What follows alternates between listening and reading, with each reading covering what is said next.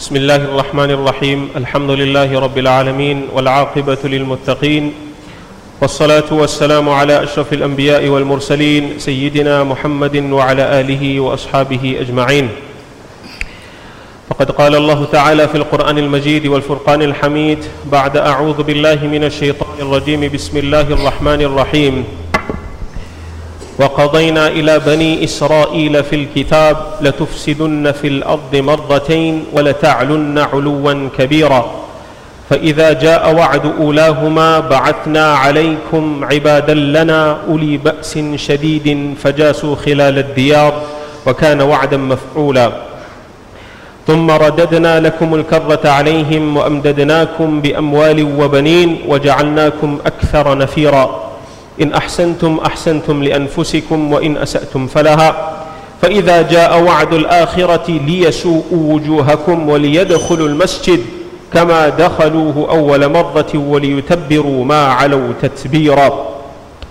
صدق الله مولانا العظيم وبلغنا رسوله النبي الكريم. ونحن على ذلك لمن الشاهدين والشاكرين. والحمد لله رب العالمين. My dear respected elders, brothers and friends, throughout history, Allah subhanahu wa ta'ala sent anbiya, sent rusul, sent prophets and messengers to guide people from the wrong path to the right path, to take them out of darkness into light, and for them to earn the mercy and uh, the rahmah of Allah subhanahu wa ta'ala. This is and was a standard trend in the Quran, a standard trend of Allah subhanahu wa ta'ala. This inevitably shows us the mercy of Allah subhanahu wa ta'ala. Whenever his servants went astray, he sent these prophets, he sent these messengers to guide them to the straight path. Now the Quran is replete with examples of which Nabi came, when they came, how were they received. At times they were received with open arms. On other times they were rejected openly. At other times they even went to the extent of killing those same anbiya, those same rusul, those same prophets, those same messengers. So the Quran is replete with these examples. However, one group of people, one nation has been repeated over and over again in the Quran. This group, this nation, Allah subhanahu wa ta'ala was so angered by them. Allah subhanahu wa ta'ala mentioned them repeatedly in the Quran to the extent that an entire surah is named after them. What am I referring to? I am referring to Surah Bani Israel. The Surah Bani Israel. An entire surah is named after the Bani Israel, the ch children of Israel. A little history. Nabi sallallahu alayhi wasallam came from Ibrahim alayhi salam. That is his lineage. From Ibrahim alayhi salam, there was Ishaq alayhi salam. From him came Yaqub alayhi salam. From Yaqub alayhi salam came 12 other sons, which is recorded in the Quran Kareem. From these 12 sons, you had one from one mother, Yusuf alayhi salam. You had another from another mother, mother Binyamin. And the other 10 came from another mother. The Bani Israel came from these 10 children. Not all from one child, but from various lineages. And from there we have the Bani Israel. Now the Bani Israel, they went through sacrifice, they went to trials, they went to tribulations. At one point they were not a favored nation over and above all other nations. Neither were they a cursed nation. At that point they were simply the servants of Allah subhanahu wa ta'ala. After they were persecuted, Allah subhanahu wa ta'ala out of his infinite wisdom and mercy granted them status, granted them dominion, and Allah subhanahu wa ta'ala made them one of the greatest nations of their time. Allah favored them above all others. This was out of the infinite mercy and wisdom of Allah. Despite that, insan, human being goes astray. Over a period of time, they went astray. Allah sent other Anbiya alayhi salam, other Rusul, other prophets, other messengers to guide them. Musa alayhi salam was sent to them. Right till Isa alayhi salam, Anbiya and Rusul were sent to guide them to the straight path. This was the mercy of Allah subhanahu wa ta'ala to the Bani Israel. He did not forsake them. Over and over again, Allah subhanahu wa ta'ala gave them chance, gave them opportunity send these uh, prophets and messengers with books etc to guide them to the straight path but unfortunately they rebelled and they disobeyed Allah subhanahu wa ta'ala earning the ultimate wrath of Allah subhanahu wa ta'ala. That is why when you look at the Quran Kareem even those that don't understand Quran you'll see you'll be reciting and listening Bani Israel Bani Israel Bani Israel in the Quran. Why is Allah subhanahu wa ta'ala mentioning this? Why is he telling us about this? He is bringing to our attention the thing that drew his wrath and his anger so that you and I don't make those mistakes again. So in Surah Bani Israel, in the beginning, right at the beginning, Allah subhanahu wa ta'ala mentions the fate of the Bani Israel. Now, you may have read, you may have heard in the media that the Israelis, the Jews, are claiming Palestine, Masjid al-Aqsa to be their promised land. It's their promised land. Even when you look at the US support for Israel, etc., in their support of it, they mentioned or they state that this is their promised land and therefore they are entitled to it. However, when we study the Quran al-Kareem and we look at the source itself, is this actually the promised land of the Israelis and the Jews or not? So Allah gives us the answer in the Quran Kareem and clarifies this. وقضينا إلى بني إسرائيل في الكتاب لتفسدن في الأرض مرتين ولتعلن علوا كبيرا Allah says we decreed in the scripture لتفسدن في الأرض مرتين that this Bani Israel will create corruption in this world on this earth and very specifically Allah subhanahu wa ta'ala says مرتين twice they will do it twice. وَلَتَعْلُنَّ عُلُوًا كَبِيرًا And they will increase and they will go further and further away from the mercy of Allah. So they will create this corruption. Now this twice, these, these two incidents that Allah subhanahu wa ta'ala is indicating in the Quran Kareem, what is Allah subhanahu wa ta'ala referring to? So in Ma'arif al-Quran, Mufti Shafi Sahab explains that there were six incidents in history in which the Israelis, the children of Israel, or the Jews created corruption in the land. However, of those six, there were two noteworthy worthy incidents that match the description of the Quran. So, the Bani Israel, remember, they had control of Palestine, they had control of Masjid al-Aqsa, but then they rebelled, they disobeyed Allah, and Allah took it away. So, what occasion or what incident is this? So the Mufassirun explain that this incident is in regard to Nebuchadnezzar, Bukhtanasar. Allah subhanahu wa ta'ala sent him against the Bani Israel, the Jews, and what did he do? He ransacked Masjid al-Aqsa, he looted the all the property and he took all of them prisoners, as prisoners. Now remember, Sulaiman alayhi salam is the one that built Masjid al-Aqsa. He is the one that put the structure together.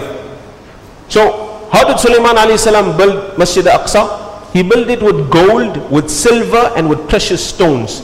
That was the original structure of Masjid al-Aqsa. When Nebuchadnezzar came, and he ransacked the masjid, he looted their property and he took them as prisoners. He also took the gold, the silver and the precious jewels with him back to Babylon on 170,000 vehicles.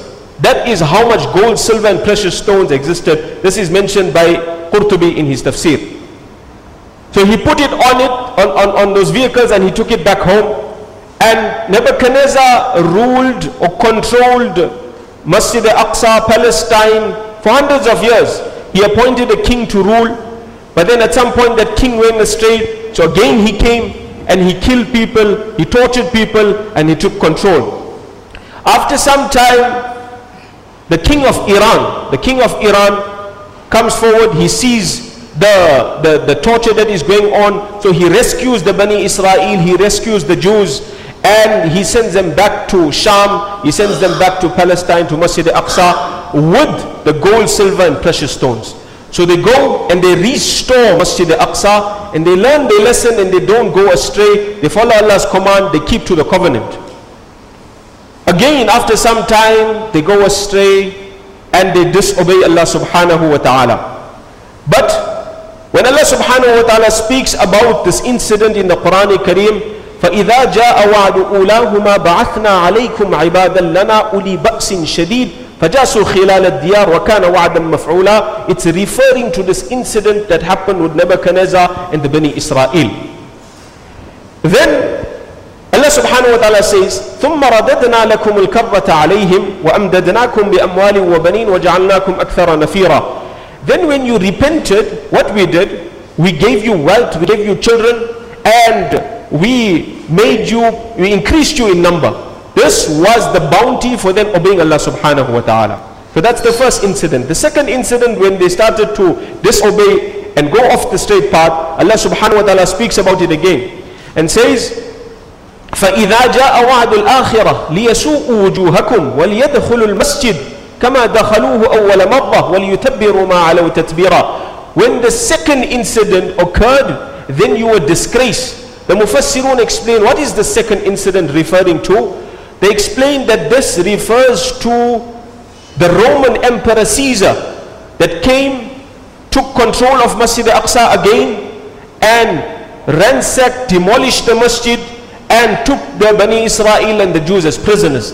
This is the second incident that happened that the Quran is referring to. Again here, he took the gold, he took the silver, he took the precious stones and uh, he took it back home and he put it in his temple. The Mufassirun explain that close to Qiyamah, when Imam Mahdi comes, this gold, this silver, these precious stones will be unearthed and they will be restored back to Masjid al-Aqsa. At the moment it is hidden in the knowledge of Allah subhanahu wa ta'ala. So this incident took place and thereafter, after some time, Allah subhanahu wa ta'ala uh, then sent others uh, to uh, give them honor, give them respect, and then they went on the straight path. But like this, incident after incident occurred. There are many more incidents that occurred in this place. Allah is showing us, Allah is telling us, when you obey my command, when you follow the covenant, when you do not disobey me, I'll give you everything. But when you disobey me, I'll take away everything. So, the Nabi of Allah sallallahu alayhi wasallam comes and he is given nubuwa. A little back history here. The Bani Israel were given everything that you can think of. ولقد آتينا بني إسرائيل ولقد آتينا بني إسرائيل الكتاب والحكم والنبوة that we gave the Bani Israel a kitab, a book, a scripture. We gave them nubuwa, we put Anbiya alayhim salam amongst them. We gave them guidance and we gave them everything best of the world. They had everything. But they became relaxed. They started to ignore the commands of Allah. so then finally what did Allah subhanahu wa ta'ala do? Allah subhanahu wa ta'ala took that very same kitab away from them. Allah took that very, very same Anbiya and Rusul away from them. Allah took the very same guidance away from them. And what did Allah do? Allah then handed it over to the last Nabi Muhammad sallallahu alayhi wasallam, showing us that listen, you distorted the religion, you distorted the book. I am now making a decision that this is the final Nabi, no Nabi to come afterwards. In other words, it will never be amongst the Bani Israel, it would be amongst uh, the children of Ismail salam, and that is now sealed, it's a done deal. Further to that, Allah subhanahu wa ta'ala goes ahead and says that what he did in Nabi sallallahu alayhi wasallam time, there, were, there was Masjid al-Aqsa, so Masjid al-Aqsa was the Qibla. They did not follow the commands of Allah. They disobeyed Allah. Allah even took away the Qibla and handed and shifted the Qibla to Muhammad sallallahu alayhi wasallam in Makkah Mukarramah. So Allah took away the book, took away the Anbiya, took away the masjid, their own Qibla and granted it and gave it to the Muslims. Why? Because of the evil qualities, because of them going against Allah and the commands of Allah subhanahu wa ta'ala, that is why they have become a cursed nation in the Quran. So the Israelis that you see today that call themselves entitled to the promised land, this comes with conditions. And Allah reminded them at that time, this land is yours if, if what? If you obey my commands, if you follow the covenant. It is not just yours like that. And the Mufassirun explain very beautifully that Allah took personal protection of the Quran Kareem and handed it to Nabi sallallahu alayhi wasallam. If the entire ummah, the entire world does not, hypothetically speaking, does not protect the Quran, Allah has granted personal protection over the Quran. It will never ever be distorted. Added to that, Allah took personal protection over the Qibla of the Muslims, Makkah Mukarramah. We know the Ashabul Fil, what had happened. They sent the elephants to destroy the Kaaba. Who took protection? Allah took personal protection over the Kaaba Sharif. So Allah took protection over the book. Allah took protection over the Kaaba Sharif. Allah took protection over Islam so that it will never ever be distorted after it was distorted and changed by the Bani Israel. So this nation is mentioned over and over again in the Quran Kareem. Now there are several traits of the, Jew, the, the Yahud or the Jews mentioned in the Quran Kareem. We do not have the time to go into everyone. It will require one to two hours at least, at minimum, to go through all of them. But just to give you uh, a snapshot into what the Quran Kareem is speaking about. So the first thing that Allah subhanahu wa ta'ala speaks about is that the Bani Israel followed their desires and their own interests. So when, even when it came to the book itself, they distorted it to suit their own needs and interests. So an incident is mentioned in the Quran Kareem where the Jews are now outside Medina Munawwara. Nabi sallallahu alayhi wasallam has come to Medina Munawwara and obviously this is something new to them. There's a new book, there's a new Nabi, there's new guidance, everything's new. So remember at that time, up to that time, the Jews, the book, the Torah had been distorted. Today the Jews don't follow the Torah. They follow the Talmud, an interpretation that they created. It doesn't even exist the Torah today. So whenever they quote, they're quoting the Talmud. They're not quoting the Torah.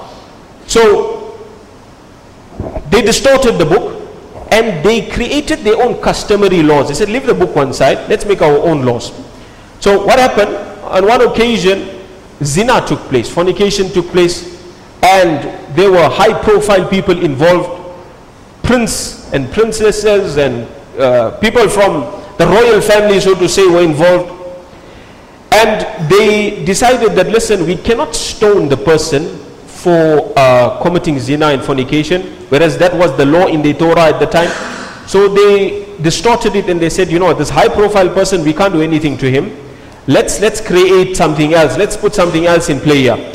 So they decided that they will, uh, they will not stone him, but rather they will lash him. And they will disgrace him in the community, that's it. So they all said, they agreed, that's the deal. Now, it happened with an ordinary person amongst them. And they, the chiefs, etc., said, okay, now the person must be stoned. So they said, how can you give one law for a prince and another law for an ordinary man? There was a whole uproar and a whole outcry. So this happened in Khaybar with the Jews. So the people in Khaybar contacted the Quraysh there in Medina and they said, listen, we've got a dilemma here, right? We're not following the book, we've got a customary law, but, but even with that customary law, we have issues. So we're referring the matter to you to refer to the Nabi of Allah sallallahu alayhi wasallam. So it's sort of like a 50-50 situation. We're not following the book, but you know what? The Nabi of the time is going to make the decision. But then they added one more condition. They said that listen, when you go to him, then just ask, just ask the ruling. Like, what's the ruling? Like, you know, some people they go to a mufti and they say, Molana Mufti Sahab, what's the what's the ruling? But then when the Molana tells him the ruling, then he don't follow it. So they did that. They went to Nabi of Allah, said, just give us a fatwa, give us a ruling. So Nabi of Allah said, will you follow my verdict? They said, yes, we'll follow your verdict. And then when he told them the verdict, they were not happy. So now Jibril alayhi salam comes down and informs Nabi of Allah sallallahu alayhi wasallam, you know what, this is the mischief that is happening here. They, they are, in simple terms, they are fatwa shopping. They just came for a ruling to suit their own needs and interests. So the Nabi of Allah then tells them that, listen, there is a learned Jew amongst you. You need to appoint him as the arbiter to make a final decision on this matter. So Jibril alayhi salam gives him the name and he tells and he informs them of this person. They bring him forward and then the Nabi of Allah sallallahu alayhi wasallam takes an oath from him and tells him to say on the oath what is the ruling in the Torah regarding someone that commits fornication. So that Jew said, you know what, because you've put me under oath, I cannot lie. And he explained the reason of the customary law, etc. And then he says that, you know what, this is the law in the Torah, it is stoning. And that was the ruling that was given to them. This incident is mentioned in the Quran Kareem to show us as an ummah, as a nation, that don't look for things that suit your, your, your own interest. Follow the deen, follow Islam in totality, wholly and completely. Don't shop around. You went to one Molana and one Mufti, he gave you a ruling, he told you you're not entitled to the money, you're not entitled to this. You will go then to five other Molanas and five other Muftis to get another ruling. That is now creating corruption within your own deen, within the own community itself.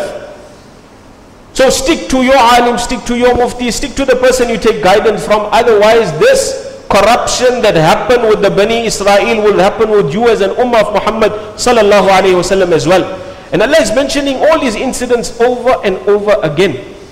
That how Allah snatched away the book from them, how Allah snatched away the Nabi from them, how Allah snatched away the Qibla from them. How all these things happen, it is not far-fetched that it happens to you too. Allah can do the same. So some people feel offended that when we say that Masjid al Aqsa is the compass of this ummah. What does it mean?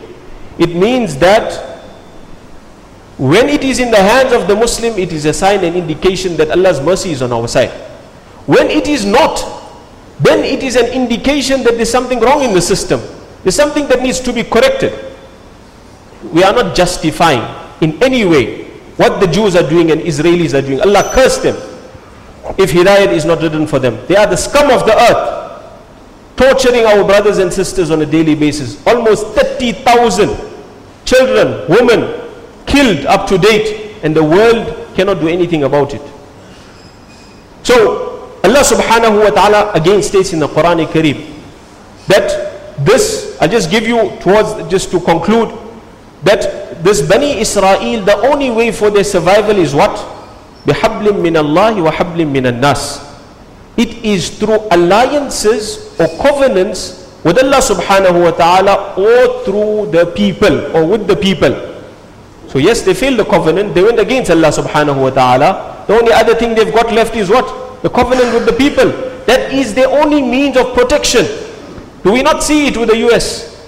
The US has announced unwavering support for the Israelis. Unwavering support. Three times they vetoed a ceasefire in Palestine, in Gaza. What does this show you? Alliance. Study the Quran. Quran will teach you everything. Social life, economical life, political life, everything is in the Quran Kareem. Why then do we still aspire to be like them? Why then do we still aspire to follow their ways? We need to create our own identity. This ummah, as they say, is a giant beast Alhamdulillah, we see the awakening in the ummah. This beast is awakening. And it is time that we as an ummah awaken as well to the truth, to the haqq.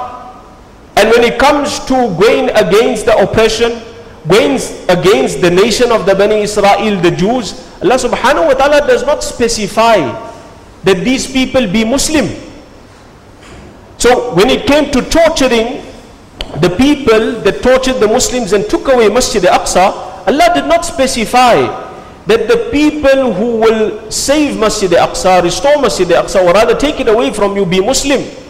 They can be non-Muslim. In fact, both of them, Nebuchadnezzar and uh, Caesar, both of them were non-Muslims. But Allah used them to torture the Bani Israel and to then bring it on the right path and the right track.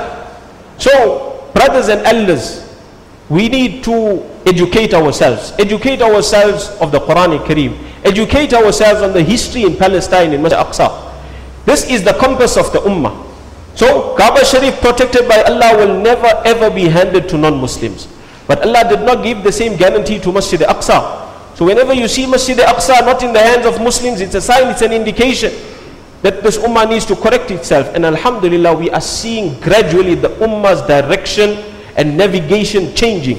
And we also need to change with it. Allah subhanahu wa ta'ala grant us all the tawfiq. Allah subhanahu wa ta'ala restore Masjid al-Aqsa to its original owners. Allah subhanahu wa ta'ala restore Masjid al-Aqsa to its original position.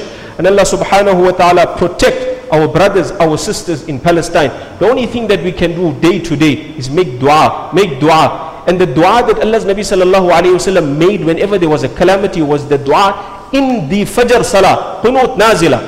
So when the Sahaba were tortured, when Nabi sallallahu alayhi wasallam was put in a predicament, he continuously recited Qunut Nazila until that affliction was overcome. It's been how many months? How many hundreds of days? And we are noticing in some masajid, Qunut Nazila has stopped. Why has it stopped? This is the weapon of the ummah, the weapon of the believer. Look at the news, look at what is happening. We need to continuously recite Qunut Nazila in our salah. And even after the salah, include a dua at least for our brothers and sisters in Palestine. وآخر دعوانا أن الحمد لله رب العالمين